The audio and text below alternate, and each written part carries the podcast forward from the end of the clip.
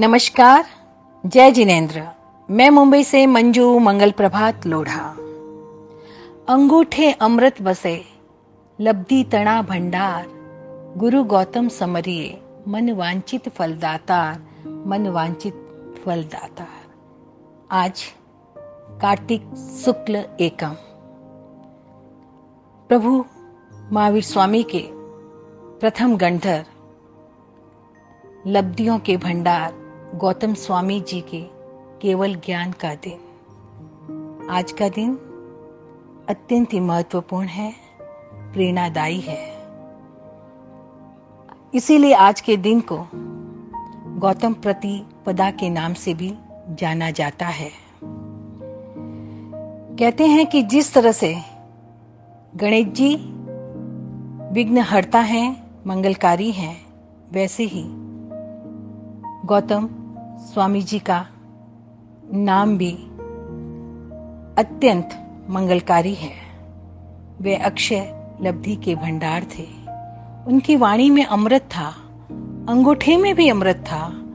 जहाँ जहाँ उनका चरण स्पर्श हो गया, वहाँ धन्य, धान्य का अक्षय भंडार भरा रहता था।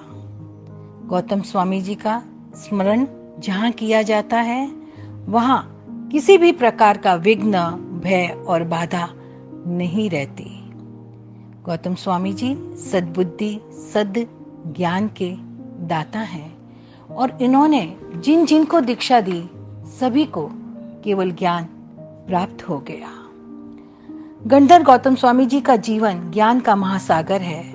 विनय एवं समर्पण का उज्जवल शिखर है। जिज्ञासा का अक्षय स्नोत्र है। तीर्थंकर पार्श्वनाथ और तीर्थंकर महावीर स्वामी के युग की यमुना, गंगा की धारा का प्रयागराज है गौतम। भगवान महावीर की वाणी से निसृत ज्ञान गंगा को धारण करने वाले भगीरथ हैं गौतम स्वामी। गौतम स्वामी का व्यक्तित्व अत्यंत मधुर, मृदुल, विद्या, विनय विवेक का संगम है। गौतम स्वामी एक सच्चे जिज्ञासु थे। भगवान महावीर से वह बार बार प्रश्न किया करते थे। उनकी जिज्ञासा अनंत थी। वे स्वयं काफ़ी ज्ञानी थे, बहुत ज्ञानी थे। उन्हें तो अक्षय निधियाँ प्रदान थी, फिर भी वो प्रभु से सवाल करते थे। और उनका जवाब प्रभु से लेते थे। वे चौदह विद्याओं के ज्ञाता थे। चौदह पूर्वों के ज्ञानी थे। सरस्वती उनके मुख कमल पर विराजमान रहती थी। फिर भी छोटी छोटी बात को लेकर वे भगवान के सामने जिज्ञासा करते थे। प्रभु, ये बात कैसे है? क्यों है? इसका क्या अभिप्राय है? अगर गणधर गौतम स्वामी जैसे प्रश्नकर्ता नहीं होते तो भगवान की वाणी से ये ज्ञान का प्रवाह कैसे प्रकट होता? कुएँ में मीठा जल भरा है, परंतु उससे जल निकालने वाला भी तो होना चाहिए ना। अपने आप तो जल आपके मुँह में नहीं आएगा।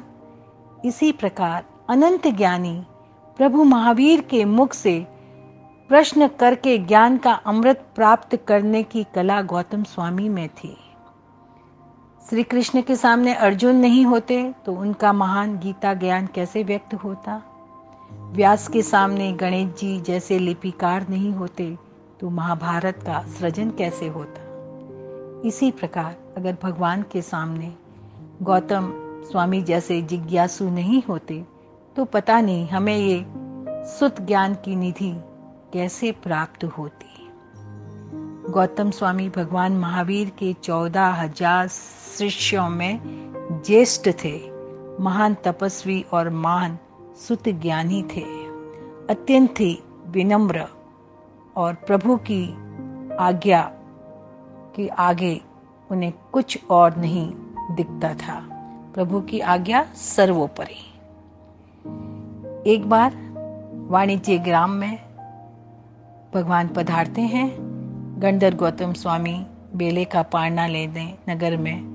घूमते हुए सुनते हैं कि आनंद श्रावक को बहुत विस्तृत, विपुल अवधि ज्ञान हुआ है। गौतम गंधर स्वामी, आनंद श्रावक की पौषद शाला में आते हैं। आनंद संस्थाने में स्थित है। गौतम स्वामी जी को हाथ जोड़कर वंदना करते हैं। फिर पूछते हैं, भंते क्या ग्रहवास में रहते हुए ग्रस्त को अवधि ज्ञान हो सकता है? गौतम कहते हैं हाँ आनंद, हो सकता है। क्या तुम्हें भी अवधि ज्ञान हुआ है? आनंद कहते हैं हाँ भंते, मुझे भी अवधि ज्ञान हुआ है। मैं पूर्व, पश्चिम, उत्तर, दक्षिण दिशा में पाँच पाँच सौ योजन तक लवण समुद्र का क्षेत्र देख रहा हूँ। उत्तर में हिमवान पर्वत तक ऊर्धव दिशा में सौधर्म कल्प तक और अधो दिशा में प्रथम नर्क भूमि तक का क्षेत्र देखता हूँ। तब गौतम स्वामी कहते हैं, आनंद, ग्रस्त को अवधि ज्ञान तो हो सकता है, परंतु इतना विपुल, विशाल, क्षेत्रावगाही अवधि ज्ञान नहीं हो सकता। तुम्हारा वचन भ्रांति युक्त है। अत तुम असत्य भाषण की आलोयना करो, इसका प्रायचित करो। तब आनंद श्रावक कहते हैं, भगवान, मैं सत्य कह रहा हूँ। सत्य पर भी क्या प्रायश्चित लेना पड़ता है? गौतम स्वामी ने कहा, नहीं। तब आनंद श्रावक विनय पूर्वक कहते हैं कि बनते मैं सत्य कथन कह रहा हूँ, अत आप ही इसका प्रायश्चित करें। तब गौतम स्वामी जी प्रभु महावीर के पास आते हैं और उनसे कहते हैं, क्या आनंद स्वावक को वास्तव में इतना अवधि ज्ञान हुआ है? और जब भगवान कहते हैं कि, गौतम आनंद श्रावक का कथन सत्य है। तुम्हारा ही कथन भ्रांतिपूर्ण है। इसलिए तुम इसका प्रायश्चित लो। केवल प्रायश्चित ही नहीं, अपितु जाकर आनंद श्रावक से खमाओ। आनंद श्रावक की तुमने अवहेलना की है। की है सत्य की अवमानना की है। जितने महान गुरु, उतने ही महान शिष्य। और बेले का पाने की गोचरी रखकर प्रभु की बात सुनकर वो आनंद स्वावक के पास फिर से जाते हैं और उनसे जाके खमाते हैं। मतलब कहीं भी रंज मात्र भी उनके अंदर कोई अहंकार नहीं, बस विनय विनय और विनय की साक्षात मूर्ति। ऐसे शिष्य पाकर तो गुरु भी अपने आप को गौरवान्वित महसूस करते हैं और गौतम स्वामी का प्रभु के प्रति इतना मोह था कि इसीलिए उन्हें केवल ज्ञान नहीं हो पा रहा था। इसलिए प्रभु ने अपने अंतिम समय में उन्हें अपने से दूर रखा ताकि उन्हें केवल ज्ञान प्राप्त हो सके। कितना बड़ा उपकार गुरु का शिष्य पर और कितने बड़े शिष्य की गुरु की हर आज्ञा को सिरोधार्य करते हैं। आज ज़रूरत है ऐसे ही गुरु और शिष्यों की, जो एक दूसरे की बात को सही मानों में, सही तरीके से, अच्छे तरीके से समझ सके। तो आज प्रतिपदा का यही संदेश है कि प्रतिपदा अर्थात प्रतिपति उपलब्धि। आज के दिन गौतम स्वामी को केवल ज्ञान की प्रतिपति हुई है, तभी ये दिन, ये तिथि प्रतिपदा बन गई। प्रतिपदा का अर्थ है प्रत्येक पद, हर कदम पर। हमें गौतम स्वामी की भांति जीवन के प्रति पद पर सचेत रहो, जागरूक रहो, अप्रत रहो, विनम्र रहो। गुणों की, सुखों की, आनंद की प्रति पद पर प्रतिपति होगी। यही गौतम प्रतिपदा का संदेश है।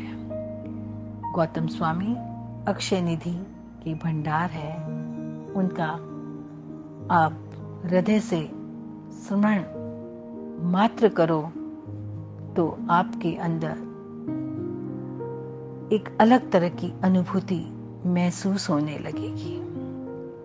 तो आइए, आज गौतम स्वामी जी के केवल ज्ञान के इस पवित्र दिन हम भी ये प्रण करें।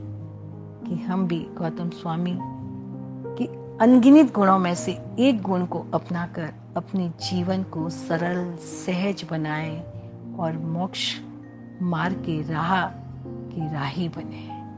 जय जिनेन्द्र।